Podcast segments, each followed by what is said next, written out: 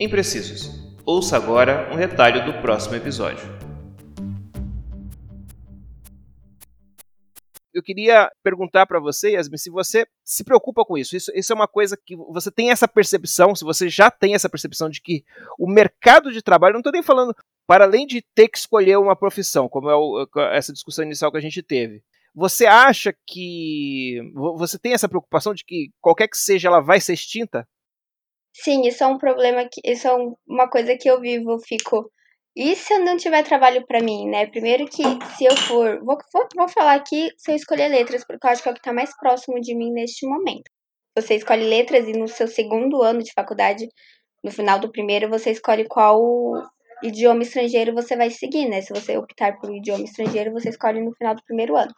E aí eu cogitei em aprender mandarim, né? Fazer é, letras português e letras mandarim. E aí eu comentava com meu pai, mas existe o Google Tradutor, não vai ter trabalho para mim, já é uma coisa que eu já vivo de agora, sabe? Tipo, da carreira que eu penso que eu quero escolher, de já não ter mais opções para mim, sabe? A gente vê o por exemplo, se eu fosse professora de, de letras, de linguagens, enfim, uh, o tanto de professor que tem, a internet, as aulas gravadas. Tipo, eu vou dizer, como aluna, eu prestava pouca atenção nos, nas aulas dos meus professores quando eu não gostava muito da didática deles quando eles estavam no ensino médio e super estudava em casa com o YouTube. Então, assim, tipo, a valorização que a gente tem e que a gente dá já, tipo, no ensino médio, por exemplo, de estudar com a tecnologia, usar a tecnologia ao seu favor para os estudos e, enfim, para as profissões, eu já sentia isso desde mais cedo e eu sinto cada vez mais. É uma coisa que eu é, penso bastante também. E, claro, tanto nessa minha na profissão, se eu escolher letras, como em outras, com certeza. Assim, é, é algo que acho que todos nós é, podemos passar, assim, correr esse risco. Mas eu também tento me acalmar e tento pensar que isso ainda vai demorar muito. Talvez eu consiga me aposentar antes, não sei. É uma discussão que eu tenho na minha cabeça de vez em quando.